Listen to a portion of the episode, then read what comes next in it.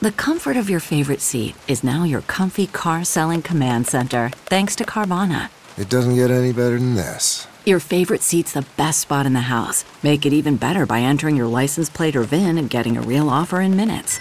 There really is no place like home. And speaking of home, Carvana will pick up your car from yours after you finalize your offer. Visit Carvana.com or download the app and sell your car from your comfy place. When you need mealtime inspiration, it's worth shopping Kroger, where you'll find over 30,000 mouthwatering choices that excite your inner foodie. And no matter what tasty choice you make, you'll enjoy our everyday low prices, plus extra ways to save, like digital coupons worth over $600 each week. You can also save up to $1 off per gallon at the pump with fuel points. More savings and more inspiring flavors make shopping Kroger worth it every time. Kroger, fresh for everyone. Fuel restrictions apply. Save big on brunch for mom, all in the Kroger app. Get half gallons of delicious Kroger milk for 129 each, then get flavorful Tyson natural boneless chicken breasts for 249 a pound, all with your card and a digital coupon. Shop these deals at your local Kroger today or tap the screen now to download the Kroger app to save big today. Kroger, fresh for everyone. Prices and product availability subject to change. Restrictions apply. See site for details.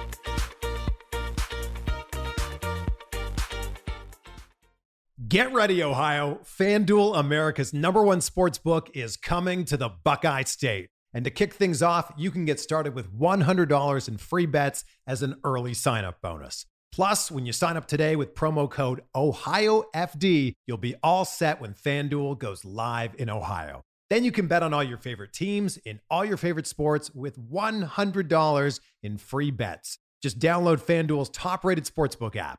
It's safe, secure, and super easy to use. Ohio, this is your chance to get in on the action. Join today with promo code OhioFD. Make every moment more with FanDuel, official sportsbook partner of the NFL. 21 or older and present in Ohio. Bonus issued in non withdrawable free bets that expire seven days after FanDuel accepts its first real money sports wager in Ohio, 1 123. Unique user identity verification required. Offer ends on the go live date. Restrictions apply. See terms at sportsbook.fanduel.com. Gambling problem? Call 1 800 Gambler. For the ones who know that a little late is always too late, and that the clock doesn't stop just because you're missing a part, Grainger offers supplies and solutions for every industry. And our Keep Stock inventory management solutions help ensure you have the right stuff in the right place at exactly the right time. Visit Grainger.com slash keepstock to learn more. Grainger, for the ones who get it done. Some cars are comfy on the inside, but don't have power on the outside. And some cars have the horsepower, but none of the comfort. I used to think there weren't any cars that were the total package, but that all changed when I got my Honda SUV. It's rugged and sophisticated, and right now, Honda has deals on the entire Honda SUV lineup CRV, HRV, Pilot, Passport, you name it. So if you're looking for a car that's the total package, the only place you'll find it is at your local Honda dealer. Hurry before they're all gone.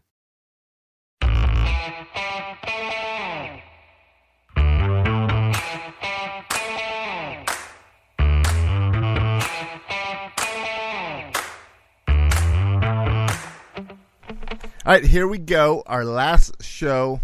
Well, I guess it's not the last show. Our last show talking about preseason. We will have another show before the first game. But Ken McKusick, how are you doing? Did you like that preseason game number five? Uh, sure did, Josh. How you doing? I, I'm doing well. Um, I didn't think there was anything worse than preseason week four until it was turned out to be the fifth game this year. Yeah, and and to have two injuries like that happening in the fifth game is is uh, is bad news. And uh, the injury to Stanley Jean Baptiste has put him out for the season here. He's on IR and he can't be returned. And uh, you know that was a guy who we were planning to have make the roster. Yep. And then worse news came later, and I, I was not aware of this when I ma- made my initial roster predictions. We have some adjustments to make as we go. But Kenny Young apparently has some sort of knee injury, and he's projected to be a starting inside linebacker. So it's a much more serious injury. With SJB was the sixth corner on the team, but but uh, uh, Kenny Young being a starter is a very very serious injury to have in the last preseason game. But that's not supposed to be as major of an injury. That's not That's- IR candidate, right? That's true. He, he is not on IR right now, so we hope for the best, but uh, but we certainly fear the worst. Sure, sure. You got to go in prepared for that. Um, yeah, the latest news on that is he's getting an MRI on his left knee tomorrow. Okay, that's not good. Okay. Right, right. Of course not. Mm-hmm. So, all right. Uh, so yesterday, the Ravens won their 13th preseason game in a row. Um, yeah, what I learned from preseason this year is that they should cut preseason down to two to three games. Yeah, I think a lot of people are saying that have an 18 game regular season, two two games of preseason. As it is, uh, you know, Ravens have been so injury conscious this offseason. They've had a very cream puffy camp. They did play some opponents at least, but they, they didn't play tackle football at any time during camp. Not at any time. So they didn't have one tackle practice the the uh, the whole time. So anyway, I, right. I thought they they went out of their way to avoid injuries. They've been doing a great job until the, the, this last game, and of course, this is a live fire game. There's nothing you can do about it. So, uh, you know, they had a couple people go down, and that's really bad news. Right. That's the Jerry Jones was pushing that this week about two uh, preseason games and then an 18 game schedule. I'm not necessarily pushing an 18 game schedule. I'm pushing cut down the preseason games. I don't know if we need more regular season, but less preseason. I think the idea is with with two, uh, they they couldn't do less games without taking a hit to revenue. So right. they're not really they're not really crazy about doing that. So they they want to do an equal number of games. Ticket revenue will go up slightly. TV revenue will go up a lot, and they'll have a uh, you know a product that I hope is still very good with two weeks of of uh, uh, preseason games. There'll be probably more focus on practices with other teams in that kind of a format that you do more like what the Rams did with the with the uh, sorry what the Ravens, Ravens did with, the, the, Rams and the Colts. Yeah. Yeah. So, yeah, uh, and and I understand that it. Of course, it always comes down to money.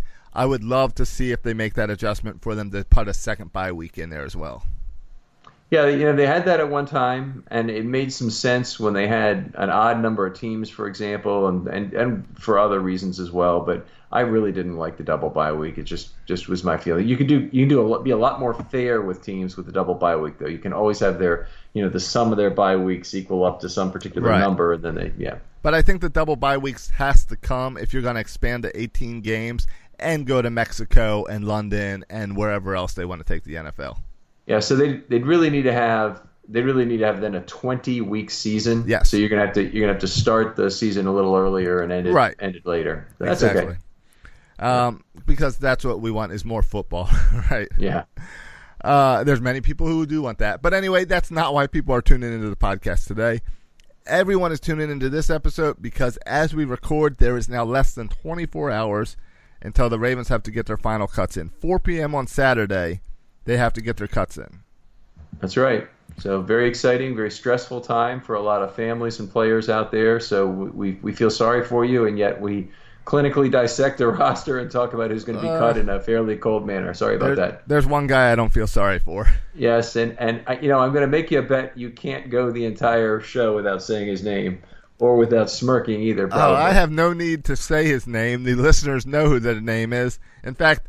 I was getting tweets this week asking why I dislike this person so much, which I thought uh-huh. was strange that there's someone out there who actually likes this guy.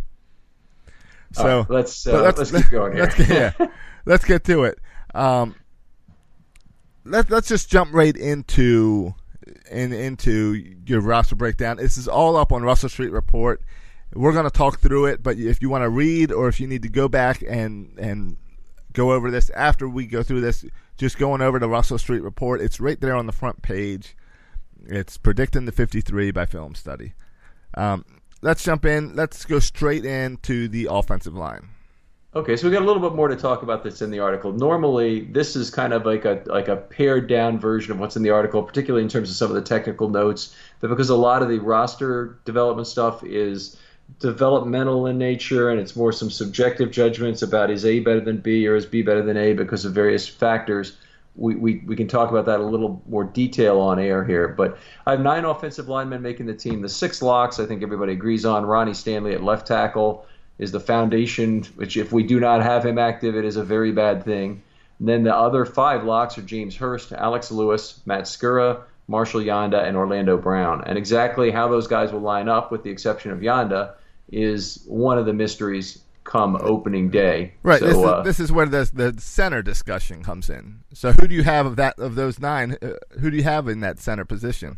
Well, I'd say for the first game, I think it probably will be Matt Skura playing at center. But I think ultimately this year, Alex Lewis is going to move to center at some point. James Hurst will take over again at guard. Uh, Marshall Yanda will, of course, still be right guard, and Orlando Brown at right tackle. Which I think he, I think Orlando Brown will be at right tackle from the first game on. I don't think there's any question about that now. We All do. right. We, there are there are three backups that the Ravens need to anoint, and this is where there, there's maybe some roster movement uh, over the course of the next few days, and, and in fact any day up till the opener. But uh, Brad Bozeman, the sixth round pick, Jermaine Eluemunor, and Nico Siragusa, I have making the team. Uh, Jermaine Eluemunor has played left tackle in the last game, in fact, for the last two games, and has looked pretty darn bad in that role. I think we've seen enough of Eluemunor to know he's not the answer at tackle.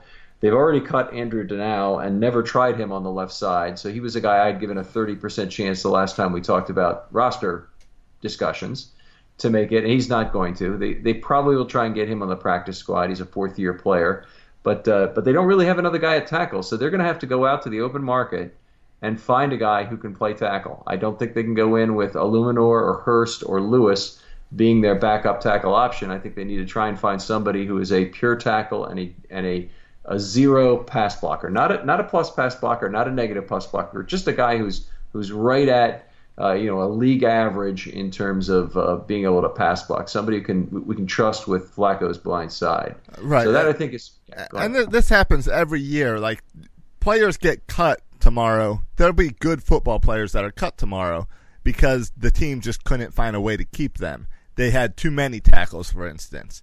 So there's going to be guys who are who are better than Eluemunor that can come in and fill that role.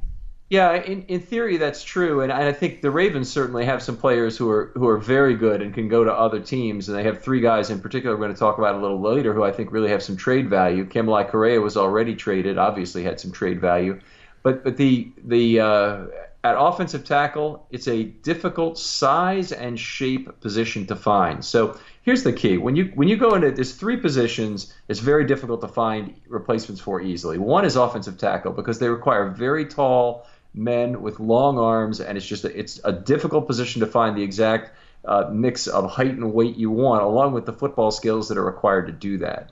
Uh, five tech is another one because you want a very tall guy who can deflect passes and still push offensive linemen in, into the pocket. It's a very difficult physical match to, to, to find. So, you know, there's certain positions where, where they're difficult size and shape matchups. The third one would be outside cornerback because they tend to be long guys with tremendous speed. So, uh, also hard to find. So, you've got three, those three positions are really the, the difficult ones. Other positions like running back, inside linebacker, they're a, they're a very large pool of human beings that are in the right approximate size and shape. Now, the athleticism is another dimension to that, but there's a large number of people who are in the right size and shape. It's easier to find those guys on the street than it is to find these other size and shape positions. So the Ravens needing a left tackle is a difficult is going to be a difficult position to fill, and they'll probably have to use some draft capital to get it done. All right, so that'll be something to watch for over the next week to see how they fill that role. Um, next on the board is wide receivers, and, but you mentioned that it's hard to find a cornerback, and Tim White was playing cornerback yesterday. Why was he out there? Is that more likely that he's a chance to make the team, or was he out there so no one else would get hurt? And hey, if someone's going to get hurt, let's let it be Tim White. You know, I heard it said it was by Harbaugh after the, the game. We were in the car on the way home, and he, and he said something about Tim White playing corner, and and that um, you know they had just run out of corners. There wasn't another option. Well, that wasn't exactly true. They had three healthy corners at that point, and they were using them on most of the plays. But they had Tim White sub in as a slot corner, taking Anthony Averett out of the game to put, to put Tim White in and play slot corners. This was an experimental thing. I don't think it was just a we were out of corners. You deal. think? Do you think this was let's see what White can do? Yeah, I think I think there was a little element of that, and, and White, in my opinion, played very well. He was only in for six snaps, so the, uh, the Redskins only completed one of those plays, a, one pass for 17 yards. He rushed the passer. Uh, sorry, he rushed the passer once and got picked up by the left tackle, so he didn't get home off the slot. But he but he was in coverage five times, and they never threw at his receiver. So that's pretty good right by itself. Is that you have a you have a wide receiver in a corner and they never throw at you. Pretty clear he must have played some corner in high school. I think that's true of, of a lot of wide receivers, is that they were two way players and they, they played some cornerback as well. So uh, very very nice to see him do that. I don't think it can hurt his roster chances. I honestly think he's one of the guys that the Ravens will keep anyway at wide receiver. So uh, this would only solidify the. I, I love two way players. It's been a long time since we've seen two way players, except for Ricard here uh-huh. in Baltimore. But I love uh, uh, like a guy like Deion Sanders who could yes. play both ways. And I, if, if, Tim White turns out to be that guy, I'm going to be the biggest Tim White fan. Um, yeah. Who else do we have in this wide receiver position? Making okay, so so the the big three free agent wide receivers: Michael Crabtree, John Brown, Willie Snead. Seems like they haven't played in about a month, and they've been completely bubble wrapped during the during the preseason process. Right. But they have been on the field a few snaps actually, and they're all good to go for Week One. We hope. Chris Moore, same thing. He's got really limited playing time during the preseason, a little bit more than those guys though. Yeah. But but he's he's definitely making. He's taken advantage of every every opportunity he's had this preseason. Yeah, he's just been terrific in camp. Yeah, he's, he's he really is one of their top receivers. N- number number five is is White to me, but probably not even the sixth receiver at this point because he's shown a lot as a receiver the last couple games uh, in order to make a play after the catch, in order to uh, have the good hands down the field you need to have even with contact. So I, I liked what I've seen from White as a receiver. I definitely liked him a little bit more than Grant as a return man to start with. So the fact that he's also getting a few snaps at corner is just icing on the cake at this point. But uh, Tim White makes the team as, as the fifth receiver, and I, Jordan Lasley to me is the sixth receiver on this team. He's a, he's a draft pick and a fifth rounder, and the main reason they're keeping him, and he's had some problems holding onto the football in camp in the preseason, but they have to start making a developmental move towards getting younger at, at wide receiver. And cannot stay on the free agent treadmill every year. Where, right. You know, year after year, we have to go out and find three new wide receivers. Well, John Brown is only here for one year. And Willie Snead, I forget the length of the contract, might be three years. Crabtree's three years. So none of these guys is really a long-term solution. Sure. You know, the, the long-term solution would be a draft pick, drafted receiver who they uh, can can develop. Gotcha. That's why I'm. Uh, I think that's why it was so exciting to see Chris Moore, a young guy, actually make some moves this this preseason. Yeah, he's a third year player now. So while he's been very good on special teams for a couple of years, he's done relatively little as a as a receiver. But uh, it'll be exciting to see what he can do this year. Right. Uh, on the tight end front, I kind of wrote Mark Andrews off until yesterday. He was actually making some plays against the Skins. Yeah, it was exciting to see, and I think that really changes a little bit the uh, the, the topology of the of the position in a sense because they're going to start the season with Hayden Hurst on the roster, but he's going to be inactive with the injury for the first couple of weeks at least, or I think it's at least for the first couple of weeks. Had a screw put in his foot. They, they, you never get a really good time frame, and even if if Harbaugh would say how long it would take, I wouldn't trust him anyway with regard to this because it's not his job to be honest with the media about injuries. We made that point a few times, so I don't feel like I need to really hammer it home over and over. But Andrews um, making plays is a very big thing for this tight end group because he's done some good things in terms of blocking downfield. But in this play, this game, he made some plays after he caught the ball, so some yards after the catch, particularly on the 45-yard play he made. Uh, so that's exciting.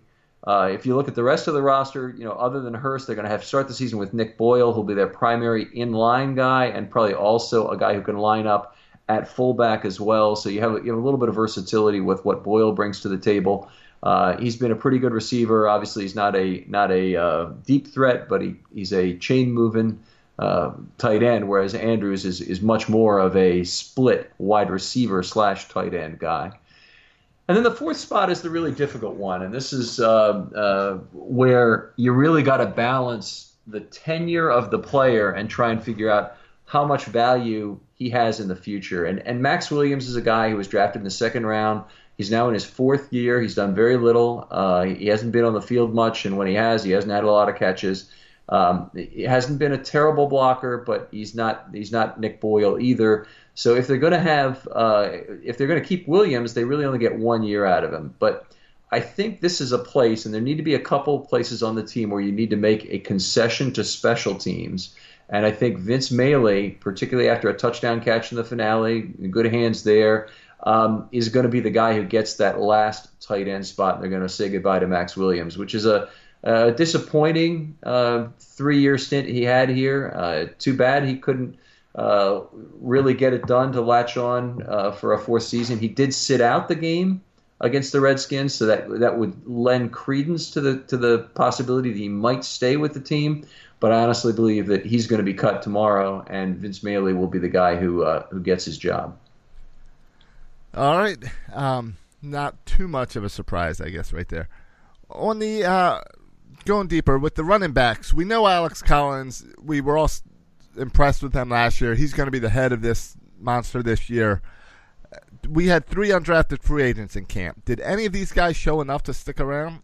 Well, I thought they all showed something, which was good. I mean, Gus Edwards was a workhorse this preseason, and he sat out the finale for some reason. I can't figure out exactly why. I mean, I, I don't think he's made the team, and he hasn't had, he hasn't had a really good yards per carry average in the preseason. So it wouldn't be obvious that he's made the team one of the problems with the three undrafted free agents is not one of them has really shown up as a top receiver or a top pass blocker. Not either, honestly. Mark Thompson's caught a couple balls. I don't want to say nobody's done anything, and Gus Edwards had a big, big uh, catch and run in the very first game, but none of them has really shown up as being a guy who, who catches four balls a game or anything like that.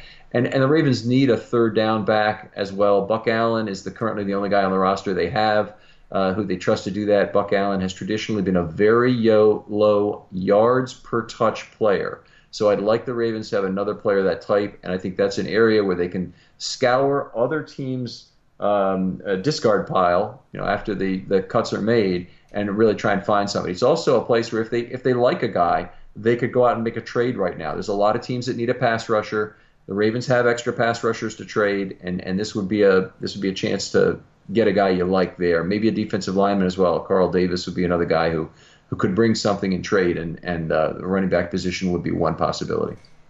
All right, that's great. That's another thing to watch for in the next few days. See how that's handled. Um, moving on to quarterback, I was surprised you've got them cutting Lamar Jackson. no, you've got you've got going with a three man on quarterback position. Yes, that's right. So I've got Robert Griffin. So I have uh, Robert Griffin Senior and Robert Griffin Junior both on the on the roster. It's actually the third and the fourth, I guess. But uh, it, it's uh, I think after vacillating a long way on this and go back and forth, I said that this team is just too damn good. If you look at the rest of the roster, to take a risk on QB depth so I think they'll keep Robert Griffin. I don't think they want to lose him to another team. It appears that would happen if they cut him, and I think they'll they'll keep him and lose a roster spot effectively. They'll be every week one of the inactives will be one of those two. By the way, that's a downside, but I think there's also a plus side because if you bring in, you can designate a player as QB three, and then if you bring him into play, you can't play any either of the other two QBs after that anymore. But that's okay because that effectively saves a roster spot. So if you designate Robert Griffin, for example, as QB3, and then Joe Flacco goes down, you can bring in Robert Griffin for the rest of the game, and he takes the rest of your snaps, but he doesn't use up one of your activations for that week. Now, now, what so, if he goes down? If he goes down, you can't play Lamar Jackson. So you, right, you, so you're you, playing with no quarterback.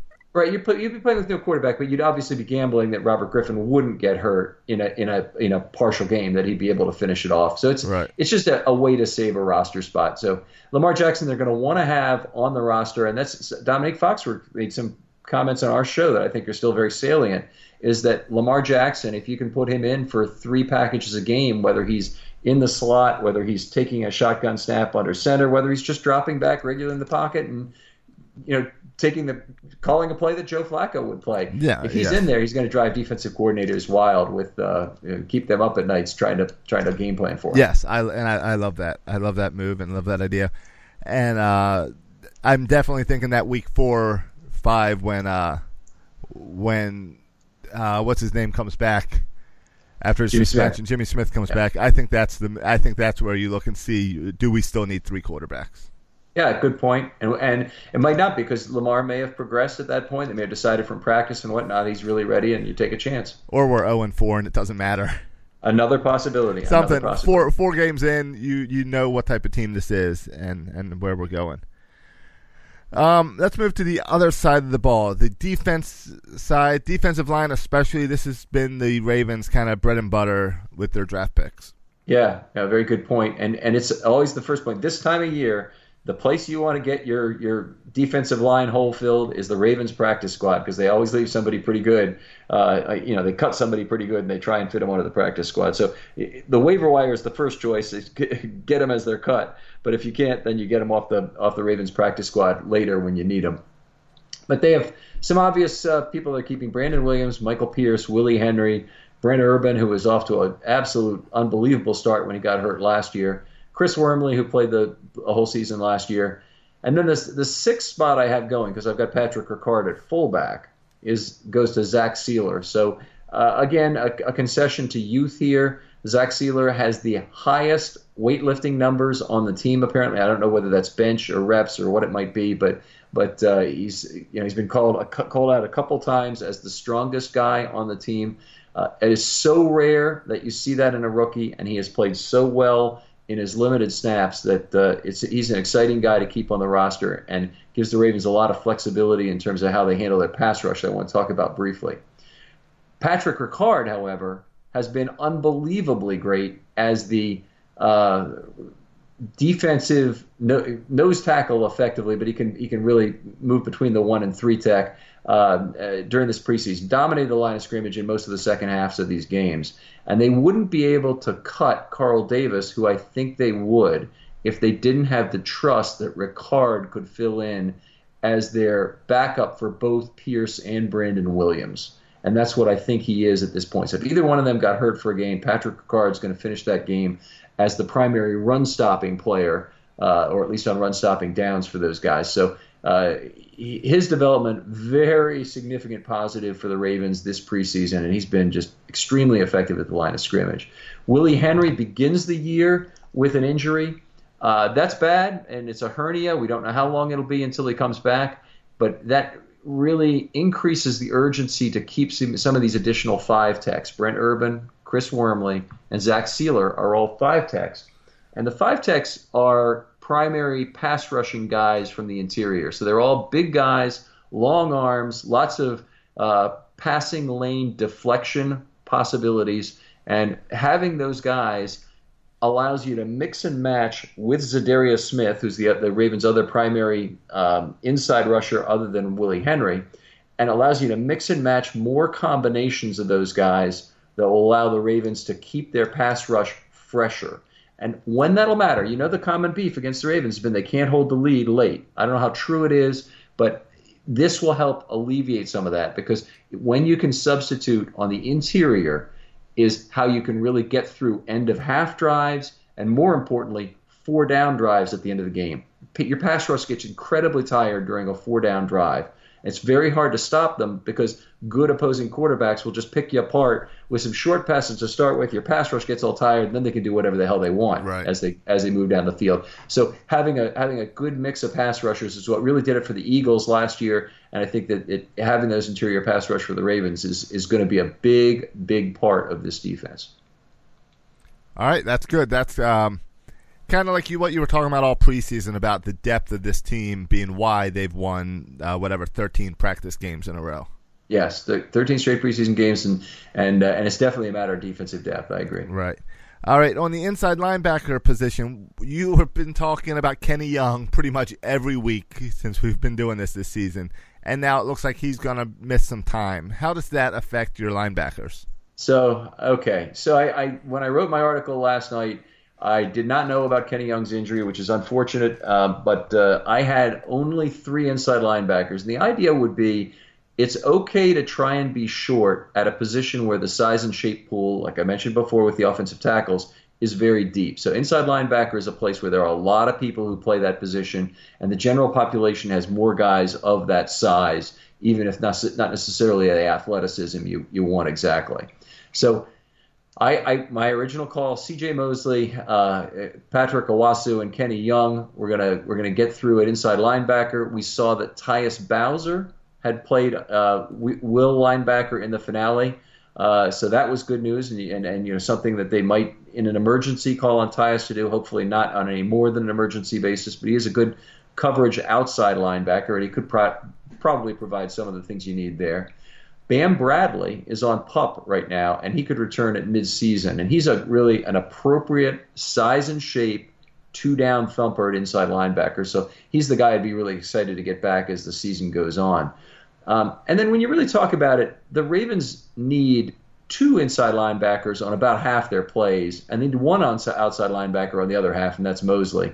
So you really don't need a huge rotation of players. Uh, on half their plays, they're playing nickel, or they're sorry, they're playing dime uh, on about 30 to 35 percent of their plays. I'll say actually, and then you don't have that second inside linebacker. So you know, part of this is just that you you need fewer than two guys every single play. So I'd like them to try and get through with three. But if Kenny Young is hurt, the adjustment that I would make is is that Kenny Young will stay active on the active roster, and doesn't look like they're putting him on IR. They have not done it yet.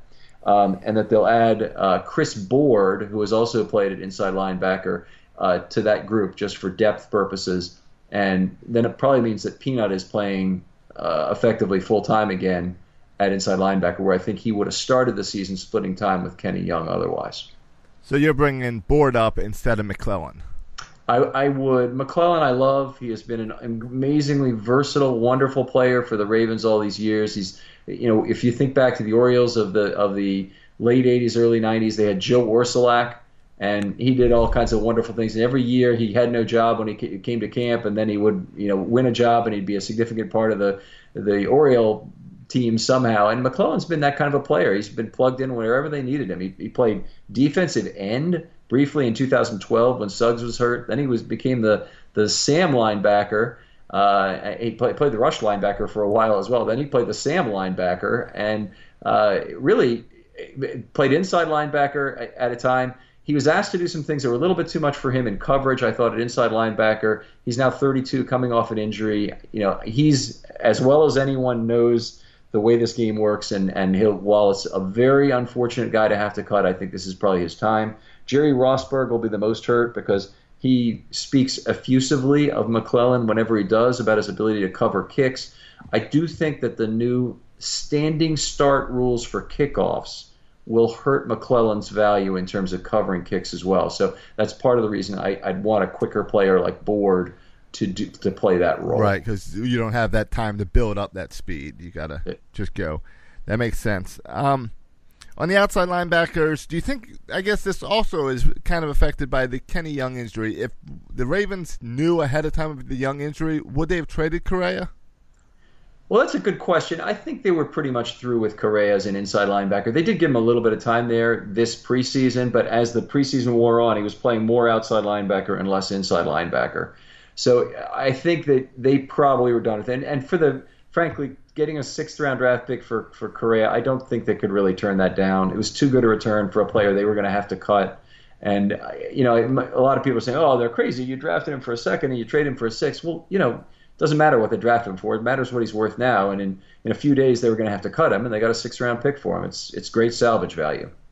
Uh, in terms of other players, we mentioned that Tyus Bowser could play on the inside, but the five guys on the outside really do help out in other ways. So you have you have Terrell Suggs and Tim Williams, who I think will be the primary rush linebacker one and two. And I, I, again, Suggs is an older guy, so I expect him to play 60, 65 percent of the snaps. Tim Williams to get you know 30 to 35 to 40 percent of the snaps as a backup, and they can play purely rotationally. It means they can play by series. They don't have to play by down and distance, and you know just sub them in in certain packages and whatnot. So sub them in for a whole series. You're fine with Tim Williams now he's a very complete outside linebacker at this point.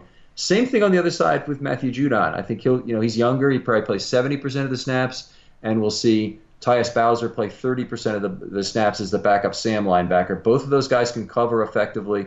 Sam linebackers have to be able to occasionally drop and cover the tight end or a short zone on that side, and, and both of them meet the standard for that, so that's good. Okay. Smith, pure pass rusher and a hell of a pure pass rusher. He'll be used on the inside, he'll be used some on the outside, and he'll get some time at both. I think we're looking at maybe, uh, you know, 400 to 450 snaps of Za'Darius Smith this year, and most of that on pass rush downs. He's really going to be a sub package guy, and it will be exciting to have him in there and trying to uh, get to the pocket mostly from the inside. Will this be like last season where we kept talking about this could be Suggs last year and we're amazed that he's still doing so well so old? You know, every injury we have that fear that it's the end for Terrell Suggs. Uh, but, you know, he's he did something that only four other guys, or maybe it's him and three other guys, have ever done, which is have a, a sack total like he did at age 35 or higher. Right. And that's that's really getting up into the rarefied air. There's no doubt about his Hall of Fame status at this point. He's not playing for his legacy. Uh, you know, he really honestly is getting very close to the point. He may be there where there should be a statue of him outside the stadium, the way there is for Ray. Oh, you're going, you're going to Reed. that. I knew you were. I know Yeah. you're a Suggs guy. I know he's your favorite player, but man, you're pulling out the statue. I, I, I would. I mean, you, there's just nobody who plays as long as this, uh, and for one team anymore. I mean, he's what he's meant to this team, just in terms of of uh, everything, in All terms right. of the field, the persona, everything. I'm, I'd just be excited. We, you got four entrances. Suggs can have one of those, and uh, and then we'll have the Suggs entrance and the Suggs statue there. All right, so you're going to put Suggs and Ogden and uh, Ed Reed out there, cover all four sides. Yeah, you could do that. I mean, I, the Ravens can be a statue-based organization. They certainly have the ability. They got Unitas and Lewis at one entrance. You you got room then for six other statues currently at the other ones. All right, I am going to save the statue discussion. I'm not going to go off topic right now. I did not see that coming about Terrell Suggs. Um, uh, moving on to safety. Last night, this kid, I'm going to screw up this name, Kai Nacua? Nakaya? Yes. He caught a, he caught, I never heard of the guy. He caught an interception, and the Ravens team went crazy. This kid must be loved on this team. You know, I think it's two things that went on there. I, if you if you saw the game, you're you're, you're seeing that, that Eric Weddle was drawing up the a, on a whiteboard on the sidelines. He didn't play in the game. All right, so, just- so he called the play. Yeah, he, he apparently had something to do with calling the play, and and the reason I know that is because they had a sideline shot where just every coach is congratulating each other and talking to Weddle about it. It's you know Weddle is part of the coaching staff effectively. If you watch Eric Weddle at practice, he doesn't stand on the sideline where the players normally stand in 11 on 11 drills. He stands at back of the end zone so he can see the play develop from the from the same position he does at safety and and really get a view of that. And I think he acts as a as a uh, as a uh, assistant coach. of the secondary in a lot of ways. And this this whole thing with the whiteboarding, it was some classic crap. I tell you that it was just very fun to watch. And uh, you know, it's one of those things that, that I think Weddle will have a future in coaching. The other guy who, who was handling almost a, similar duty was Terrell Suggs. He had a play sheet, it looked like, in his hand, and he was standing next to Wink Martindale. And Wink Martindale actually was looking. You know, Eric Weddle was showing him something. Wink Martindale ha- had his uh, had was giving him his full attention. I mean, it wasn't like he's like, yeah, get, lay off for a minute. I, I need to coach the game here. He was like really interested in what Weddle had to say. So, So very the- exciting. So the fifth preseason game you're saying is handled the same way as the Pro Bowl. I, I I thought it was just very well done, Yes. and and uh, it was fun to see. All right, so let's get to the safety position. Who's making this team? So uh, uh, the four guys you'd expect now. Uh, uh, injury to DeShon Elliott it was just uh, heartbreaking in a lot of ways because he was a, the free safe- safety hope for Eric Weddle, uh, no later than 2020. But we'll have Weddle, Jefferson, Chuck Clark, Anthony Levine. Clark and Levine, the dual dimes. Tony Jefferson could play that position in an emergency and swap with Clark if he had to.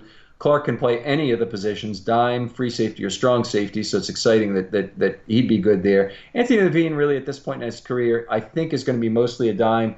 There's probably plays where he could play on the back end, and he has done everything for the Ravens. He's played outside corner, slot corner, deep safety, and dime, so he's played a, a, a, a variety of positions. Weddle at this, t- at this point in his career, exclusively a free safety. I do not want to see him up in the box the same way we did last year.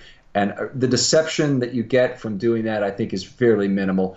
If he rushes the passer five times all year, fine. If he's up trying to trying to play the run while Tony Jefferson drops deep, that's not fine. That's where I think that Dean Pees got himself in a lot of trouble early last season, and the player was really improved when they had more focused roles as the season moved on. Gotcha. So Kai is heading to the practice squad more than likely. Well, it, uh, probably a pretty good chance. They did cut him today, so I think there is a good chance they'll try and they'll try and add him to the practice squad. The other safety that they that they had went to injured reserve, so that's Bennett Jackson, who had played pretty well during the preseason. Gotcha. Well, you know what? The practice squad, I wouldn't mind that. I could be on the practice squad and be happy with that as my career. I mean, they It's get it's, it's some pay. uh, seven thousand dollars a week in 2016. That's what they so got paid. about what one hundred and twelve thousand dollars a year. Yeah, So you, to to, yeah, to play football and not under the pressure of, of a of a game, sure. and the and the chance the chance of that golden ticket to get pulled up. There you go. I could do that. By the way, if you're wondering, a water boy in the NFL makes fifty three thousand a year. Damn. yeah, I know, not bad. Wouldn't you like to have that job better than the practice squad? Now that you know that. I don't know. You got to deal with the towels and all. I don't. I don't know. Actually, I think that, I think any any of those any of those salaries. I was Josh. You're a, you're a microcosm of the problem with America. We're all too good for our jobs. And you know we need to, we need I'm, to continue I'm to pretty, immigration going. I'm impressed at fifty three thousand to, to be a water boy to mix the go. Gatorade. All right. Um, at cornerback, no Jimmy Smith, so that means we get to hold an extra guy there for a few days, yeah, a few so Jimmy, weeks. Jimmy Smith does not take a roster spot until he comes back from suspension. So uh, the cornerback situation is not as rosy as it was before, but it's still a fairly deep group. Deep group. Marlon Humphrey is the number one very clearly now. Uh, Brandon Carr will play opposite him. Carr is a guy that, that I speculated might be cut, but he is again with his durability made it through, and the other injuries occurring around him. He's a he's a last man standing kind of guy, and he'll be the outside corner on the left side as our season begins. Tavon Young is the slot corner. He's looked terrific in limited I, snaps. I loved year. Tavon Young two years ago. I really have high hopes for him. Yeah, I, the, the injury was just it was a heartbreaking injury, but he should be back and playing very well this year. So we're we're excited about that. Anthony Averett would be my fourth cornerback on this roster. Anthony Averett and Darius Williams tied for the entire NFL lead in passes defense this preseason. And they had very different preseasons, honestly. Anthony Averett was basically you couldn't throw at him. They, they he had a 43 passer rating against prior to this last game. Now let me start with this. He didn't have any interceptions. If you don't allow, if you don't have an interception, then your lowest possible passer rating against is 39.6. So he was basically perfect on the other components that are not interceptions. So it's a Anthony Averett. I think he's ready to play on the outside right now. First injury, he should be he should be the first guy up on the outside at this point. Maurice Canady backed up in the slot last year, terrific outside corner. The injury actually has probably dropped him behind Averett on the depth chart uh, in terms of outside corners. If um, he is back, then I think he probably still would be first up at slot corner. But we did see Anthony Averett play some slot corner in this last game, so I'm not sure uh, if even that is true. But anyway, Maurice Canady, tremendous faith in him as a, as a corner. He's just not not uh, quite ready to go right now. Darius Williams, I have making this team, and he's really the 53rd man on this roster. He would be the guy who goes so the Ravens could keep Chris Board if the injury to Kenny Young is really found to keep him out for, for even the first game, I think. So Darius Williams, a, a, certainly a practice squad guy, and a guy I think the Ravens uh, you know, may want to keep around as the backup slot corner because that's the role he's really done fairly well in. He needs to continue to work through those those issues he's had with playing through contact. But I, he's he's played well enough in the five PDs as test of the fact that he's still a hip pocket coverage guy, and that's what you want in the slot in the NFL. All right, that makes sense. All right, the last section we didn't talk about are the specialist guys do they find a way to put a fourth member into the wolf pack? There's a lot of talk about this Vedvik guy.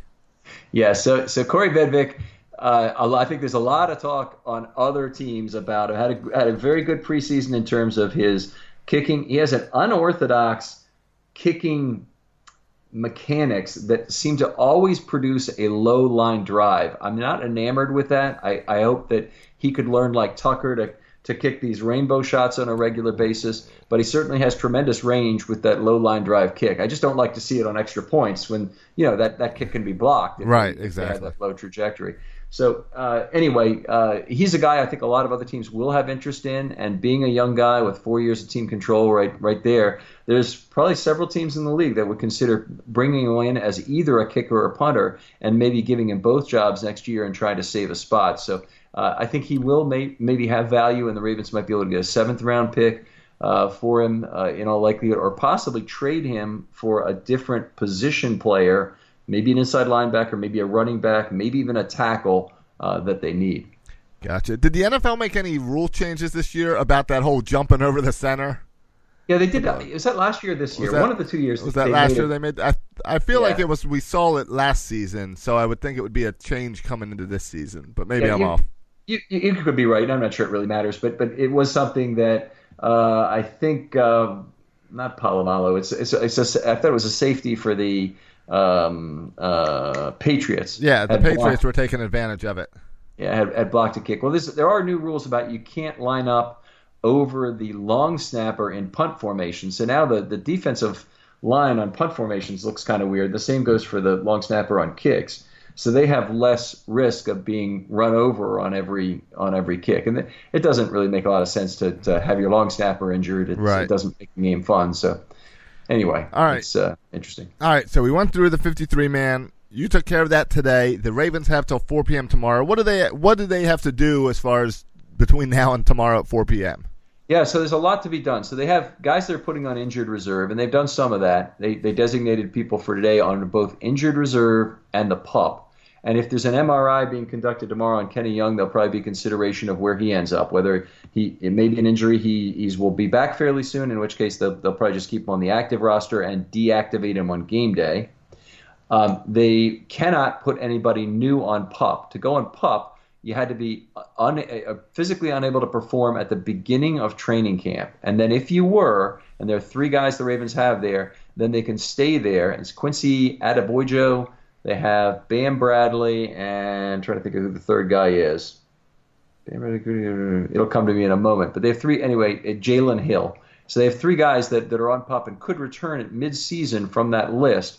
Um, and, and there's a there's a rule is I think you have six weeks you have to stay out, and then they have up to three weeks after that where they can start practicing, and then they have to decide whether or not to act, add them to the active roster at the end of that period. So effectively, within as as early as about week seven, the, the players could be playing, and as late as about week ten, I believe they could be playing if you're if you're on pup. So uh, anyway, that's the that's the uh, idea with that. The injured reserve they added some players today, including DeShon Elliott, who's a uh, you know sad to lose. And then they'll have trades. The Ravens have to, whatever trade value they think they have, and the guys they're going to cut, they have to extract it by tomorrow at 4 p.m. or it's lost. So they have three guys on the roster I think fit that bill. Uh, one we've already talked about is Kaare Vedvik. Uh, we did mention briefly, I think Carl Davis is likely to be cut, and I think a lot of teams may need a backup nose tackle slash defensive tackle, and he's not a bad choice for that role. So I hope the Ravens can extract some value there. The third is a guy who did an unbelievable role in last night's game. It's Bronson Kaufusi. So they had 77 defensive snaps in that game. Bronson played 74 of them at outside linebacker. That doesn't happen unless you're Terrell Suggs 2011. I mean, just does you don't play that many snaps. But they were short on total personnel playing the game. Bronson obviously wanted to get the snaps on tape. He had two sacks and another quarterback hit in the game. He made a great play in pass coverage where he ended up being a trailing guy when a running back dropped out covering in his zone, and he was able to track him down and and uh, drop him for a short gain with almost no yards after the catch. So that was an impressive play. Uh, there was a lot of things that he did well in that game. I, I, wouldn't say he played the run great, but he still, I think, can learn to play the run, giving his size. Um, and and that's something that I think uh, the Ravens could possibly get something for him. The nice thing about about Kaufusi for the team that picks him up is he's got two years of team control. He's under contract through uh, 2019 because he's a 2016 draft pick, and uh, and they'll get two years of, of value out of him. So it could be the Ravens actually get something meaningful for him. He's the most likely player that could they could get enough as as a, as much as a left tackle who could maybe block from a team that uh, that really needs a pass rusher. Right, but this isn't this isn't a Manny Machado trade. Like you're not no. going to get much for these guys. They're they're free to go at 4 p.m. tomorrow if there's no deal. Yeah, you're, right, and you need to temper expectations with the, the value. Typically, for a guy you're going to cut and somebody else takes him, there's usually two things: you either get a conditional seventh round pick. You might, in, in rare cases, get an actual seventh round pick but it's usually conditional. And then the, the, the, other possibility is you get an equivalently tenured player, and usually it's a fourth year guy you're cutting and a fourth year guy you're, you're getting. So you get an equivalent guy that they're cutting at a position of surplus talent for them. So sometimes you find a partner like that. The Ravens have made some have made some trades of that type over the years. One involving Derrick Martin a few years back. Gotcha. And of course, if none of these, if you can't pop them, injure them, or trade them, you got to cut them.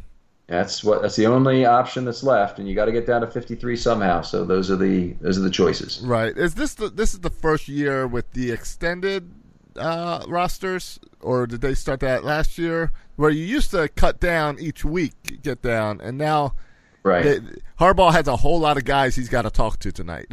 Right, that's that's right. They already talked to some today, so they've cut some guys like Nick Keizer and Andrew Donnal have already been cut, among others. And you can go out and check the Ravens website to get the most recent uh, list of those because whenever you listen to this, there's probably going to be a lot more cuts out there. But uh, uh, they do have to talk to a lot of people. They do split it out over two days. The more difficult cuts where they might be able to trade them, they obviously are going to save them for tomorrow from you know two or three p.m. and later kind of thing to just cut them in time right. for the deadline. But uh, but they'll they'll cut guys as they you know schedule them out, and you get a visit from the Turk, and you know bring your playbook. All that goes on. So uh, uh, these right. guys uh, will get the toughest conversation of their life probably um, tomorrow. Thirty-seven of them will. Right. It's uh, we all seen it on Hard Knocks. We know how it goes. yeah, speaking of hard knocks, are you looking forward to the episode this week with the insider trading? uh, very weird. The whole thing is weird for an insider trading for a football player. You don't think of that type of uh, issue for a football player. No, you, you, don't. What's this is weird of it in so many ways. First of all, you have Carl Nassib, who's been on Hard Knocks this way, and I don't know if you've been watching it, you know, regularly, but Carl Nassib keeps telling, preaching to the other players on the team that all you have to do is put your money away and it'll double every seven years. And then if you leave it there for 42 years, you'll have 64 times as much money. And so I'll talk to, to Myles Garrett and says, Myles Garrett, how much money you got? And he says $30 million or something for my signing bonus. And I, I don't remember the exact amount. And so he goes, so you could have 64 times that if you just left that money alone for 30 years and, and put it away. And one of the other offensive linemen, I think, asked him, you know, where do you get that 10% return per year? You know, so that right. you can make sure you have 64 times as much.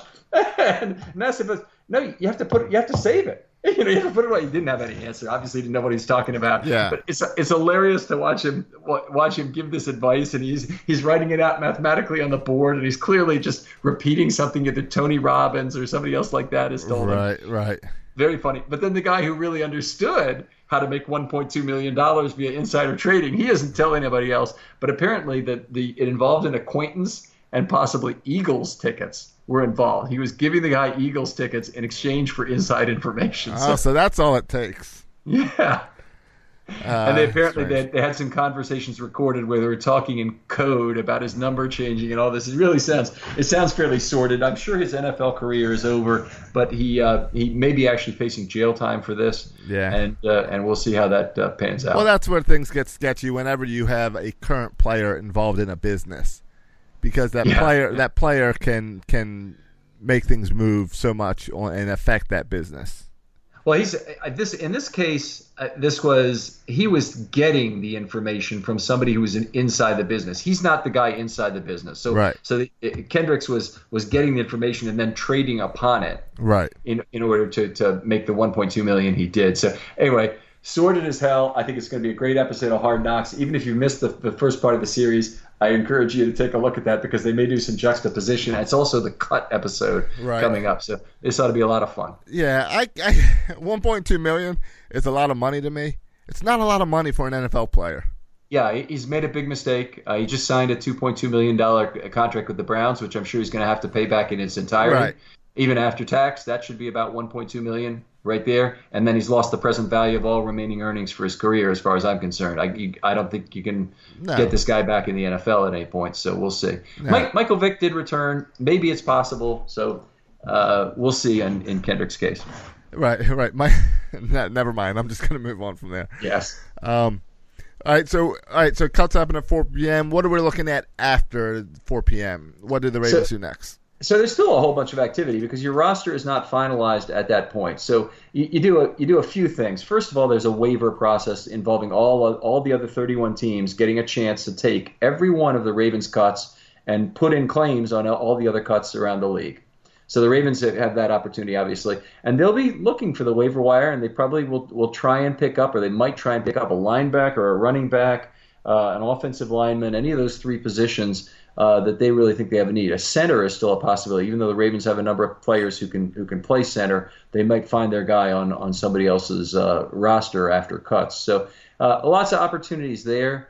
Um, then they have to form their own practice squad. So uh, after the waiver period is done, they then uh, can sign up to 10 players. The Ravens are usually lightning quick with it and get it done on Sunday. Some other teams often will drag out with their last spots into the week, but they'll get their practice squad set up ASAP.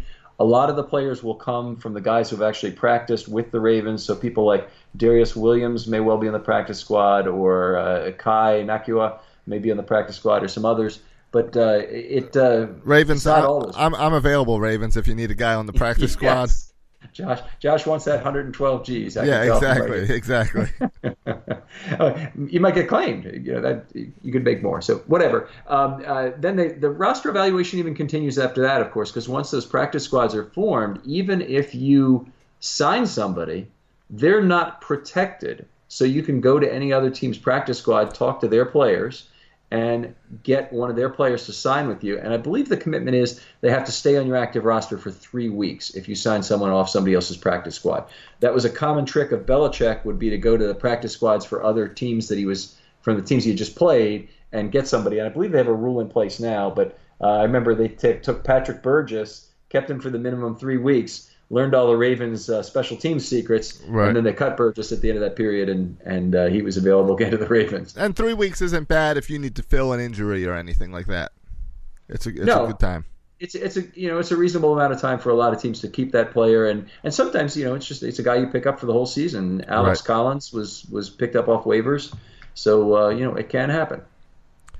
Yeah, they just they're normally not that good as far as Alex There you. Collins. The, you normally don't pick a guy up off off waivers and then he's your lead running back.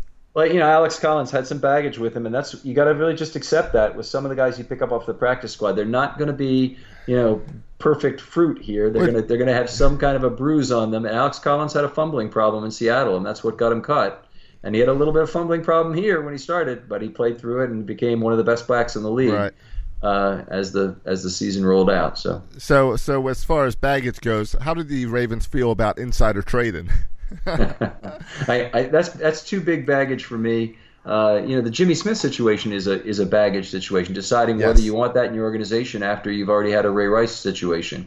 Um, you know, it's a it's a it's something that they really must believe that Jimmy Smith is not this uh, does not have the same level of culpability, or that what he did was not as bad as what Ray Rice did. Gotcha. Uh, let's get to a little bit of mailbag.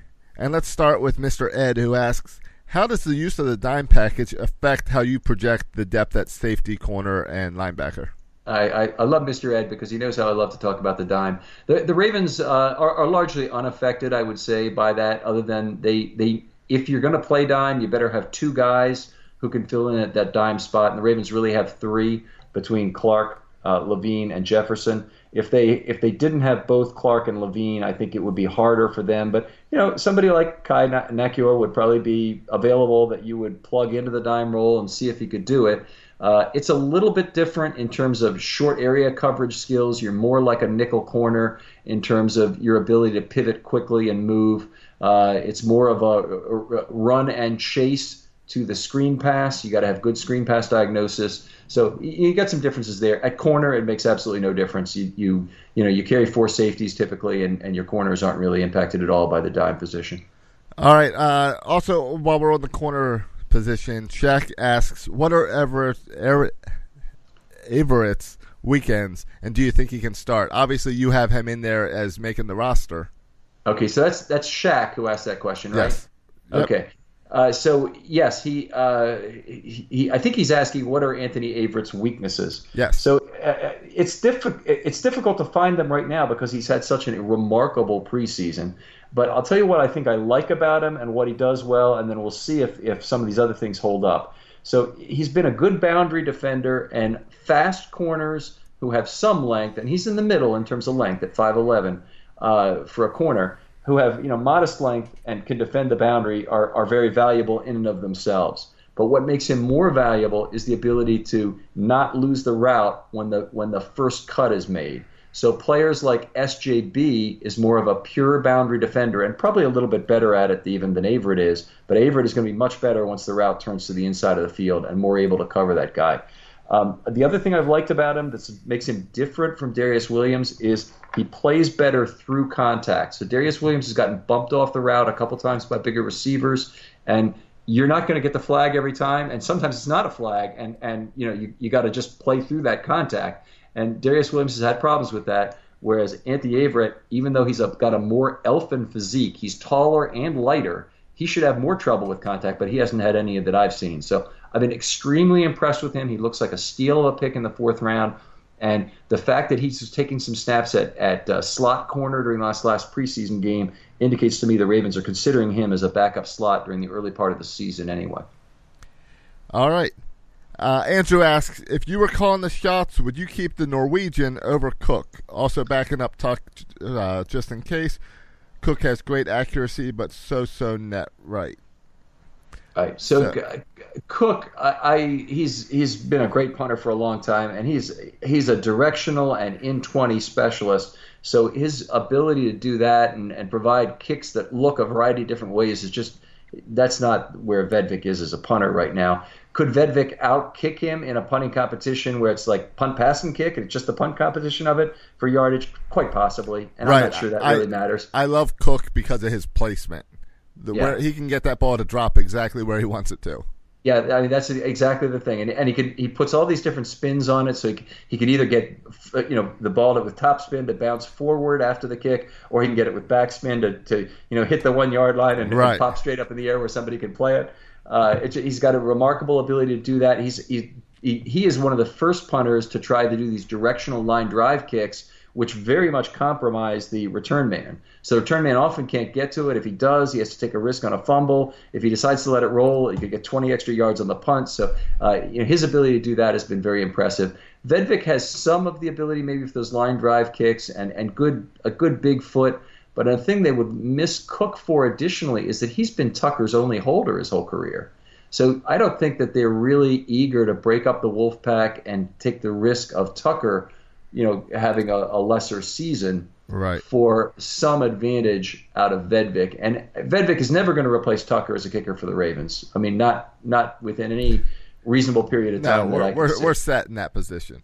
Yeah, so so it's only do you want Vedvik as a punter? And then, you know, one of the nice things is you save some cap space. Another nice thing is you could trade Vedvik if you wanted by keeping him but I don't see a reason why uh, you wouldn't just try and trade him now and get the maximum value. Right. And the fact that the Ravens have been so good at identifying kickers like this and, and growing their reputation of doing so means you know they could have a continually additional seventh round draft pick every year by the fact that they can go out and find the best UDFA kicker and develop him during camp.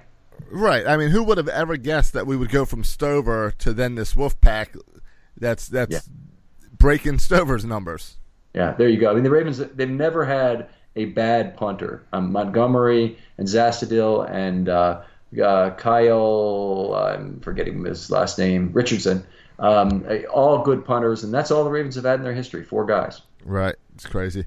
Uh, Spencer asks, "What do you think the broader sentiment among fans would be towards Perriman if he had been a day three pick rather than a first rounder?" Okay, well, first of all, you said his name, so you lose the bet with me about this. Oh no, no, no! Spencer, Spencer lost this bet, and and, and, and I can and I can answer that question. I wouldn't know his name if he was a day three pick doing this bad. I wouldn't know his name. Right. Okay, and and yeah, I think that's true, and and it's a good point that Spencer's making. Effectively, is that whatever we spent on Perriman up front is a sunk cost. So the Ravens have have placed that value in Perriman, it doesn't matter what his round of original uh, selection was, other than the, some cap savings that are associated with it for cutting him. But it doesn't matter what the what the original round was now in terms of uh, you know how you handle him on the roster. Other than that, and so you know if he's in competition with Tim White for the sixth wide receiver spot or the fifth, or he's in competition with Jordan Lasley for a wide receiver spot, okay, that's fine. You know, he's he's got to outperform those guys. It doesn't matter if he's a first round draft pick at one point. Except that that first round draft pick, you want a guy that's going to impact your team, and it makes the fact that it was Perriman and Perriman didn't succeed makes you wish someone else was drafted at that spot. It definitely puts more on him. I think I think there's only one thing you can really look at after the fact, or maybe two. You can look at the front office if you want to that way, and and, and mark them down for a poor set of wide receiver picks, and they certainly have delivered exactly that in Ravens history. They've shown an inability to draft, scout, and develop wide receivers, and they could point the finger internally, but we could just say, you know, hey, look, other than Torrey Smith, you really haven't produced anyone in the entire history of the Ravens who's a decent wide receiver that they've drafted. So I, right. I think that you, you you could you could certainly fairly say that, and then sometimes the pick the question will come up: Do you just do you want the Ravens just to draft another uh, defensive tackle or another defensive end in the fourth round because they can't draft draft wide receivers to save their save their rear ends? And and my answer to that is probably yes. If you can if you can tra- if you can develop trade value in the fourth round, for example, from a from a defensive tackle, you have to address your needs somehow. You probably have to end up addressing them via free agency. But if you can get a player there who you're more sure of developing into somebody good, yeah, I'd say you go ahead and draft that and develop a good play, good young player. Stay young at that position and stay cheap at that position, and then you have the dollars applied to wide receiver. I think it makes tremendous corporate sense to do that. All right. Um, Mark gets in with a last minute question saying, Will Correa blossom in Tennessee? Well, Correa is going to play for Dean Pees, under whom he did not blossom in Baltimore. So it's very interesting. Obviously, Pees sees something he likes about them. Uh, I will say Pees is not a super aggressive pass rush guy. He's a let's pass, let's rush the passer as little as we need to, or as much as appropriate for this style of quarterback. So he likes to let young quarterbacks stay in the pocket and make their own mistakes. And I don't think Correa is really. I think Correa is a. Uh, you want him to be aggressive, uh, rushing off the edge and stunting to make the highest possible use of him. So I really think he'd have done better with a coordinator like uh, uh Don Martindale, but the Ravens just didn't have room for him. So it's a question of which team will use him most aggressively. And I'm actually kind of surprised the Titans wanted him, uh, given what they you know are aware of in terms of his past. All right. Uh, well, that was the film study mailbag. You can get your questions in every week by uh, tagging them on Twitter with the hashtag film study mailbag, and then Ken will answer them for you right here on the show. Uh, we went, Ken, we went through a lot of content today, so I know there's listeners now who are uh, thinking back and saying, well, I don't remember. Did Ken have Eluemunor on this roster or not? so we want to point everyone to Russell Street Report. Yeah, so go out and read the the original article on Russell Street Report, and uh, I'm gonna have to put an edit out there about what I didn't know about Kenny Young's injury out there. But uh, anyway, the article is there. It gives some of this reasoning. I think we've talked through more of this reasoning on this show, Josh. I appreciate you taking the time to do this with us, and uh, uh you know I think this has been a lot of fun. Uh, if you want to follow me on Twitter, I'm at Film Study Ravens, and anything else want to give a, a, good plug for Birdland Radio. And Josh, this is something Josh is starting. But Josh, tell us about that. Uh, yeah, you can follow me on Twitter at Josh Soroka or check out everything I do over at Birdland Sports. It's um, basically a chance for me to help other podcasts and really bring one home together where you can check out Ravens and Orioles podcasts and just Baltimore centric podcasts. So go check out Birdland Sports. So uh, are you are you doing advertising for this now? Are you are you trying to uh, get advertising? Or this is this all commercial free content at this point? It is. Uh, every show is independent, and every show is welcome to bring in their own sponsors and advertisers. Okay, so that's, that's wonderfully flexible. I would imagine if this is a lot of starting podcasters, it's a lot of good commercial free content. Yes so we're familiar with some of these guys like Dade. I don't think he's going out to get commercials. No. He just wants to, to well, talk Dade, about the Ravens. Yeah, if you're a Ravens fan, we've got uh, Dade's view, and we've got. Um, i am putting film studies up on there to easily get to the the links real quick before they're up on Russell Street sometimes.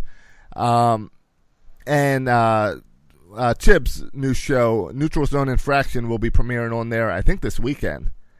So yeah, I'm supposed to be on that show. I think we're, we're supposed to, to tape later tonight, so that'll be fun. All right, so check that out. And then there's some baseball and and Baltimore sports focused shows like Section 336, which is a lot of Orioles but gets into the Ravens as well, and then Birdland BS, who Chibs was on that show last week.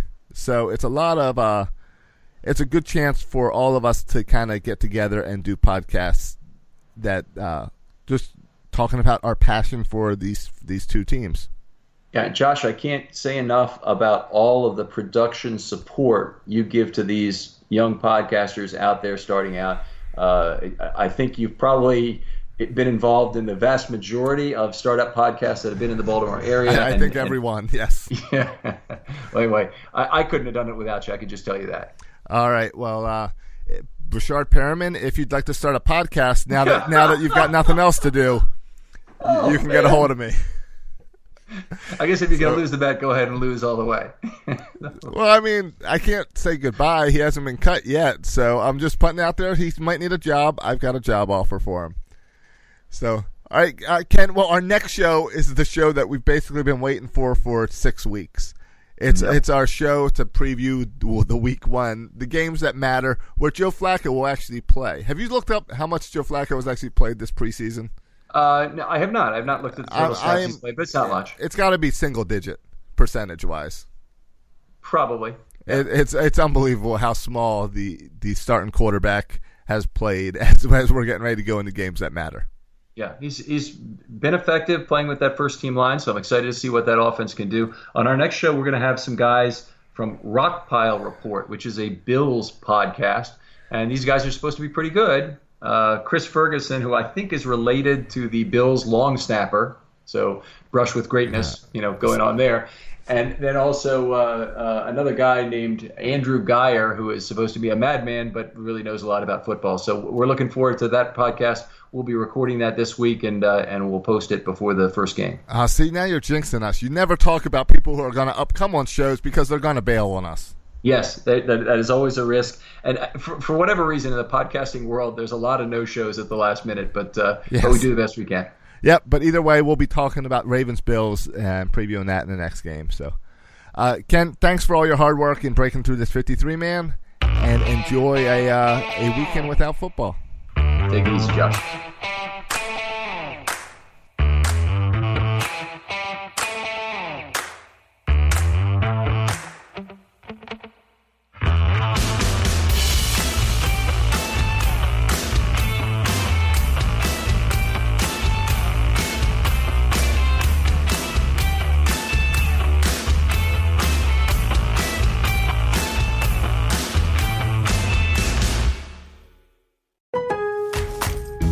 Lowe's, we're your go to for great gardening values every day. That's why we've lowered our price on select bagged mulch, now starting at just $2.88 a bag. Mulch helps prevent weeds and retains moisture, and when you put it down around trees, shrubs, and flower beds, you'll see how beautiful it makes your outdoor space. Just in time to welcome back family and friends. Shop online and pick up in store. Lowe's, home to the best part of summer. Selection and product availability vary by location. While supplies last, U.S. only, excludes Alaska and Hawaii. Some cars are comfy on the inside, but don't have power on the outside. And some cars have the horsepower, but none of the comfort. I used to think there weren't any cars that were the total package. But that all changed when I got my Honda SUV. It's rugged and sophisticated, and right now, Honda has deals on the entire Honda SUV lineup CRV, HRV, Pilot, Passport, you name it. So if you're looking for a car that's the total package, the only place you'll find it is at your local Honda dealer. Hurry before they're all gone. That's not just the sound of that first sip of Morning Joe. It's the sound of someone shopping for a car on Carvana from the comfort of home. That's a good blend. It's time to take it easy, like answering some easy questions to get pre qualified for a car in minutes. Talk about starting the morning right. Just like customizing your terms so your car fits your budget. Mm-mm-mm. Visit Carvana.com or download the app to experience car shopping the way it should be convenient, comfortable. Ah. When you need mealtime inspiration, it's worth shopping Kroger, where you'll find over 30,000 mouthwatering choices that excite your inner foodie. And no matter what tasty choice you make, you'll enjoy our everyday low prices, plus extra ways to save, like digital coupons worth over $600 each week. You can also save up to $1 off per gallon at the pump with fuel points. More savings and more inspiring flavors make shopping Kroger worth it every time. Kroger, fresh for everyone. Fuel restrictions apply.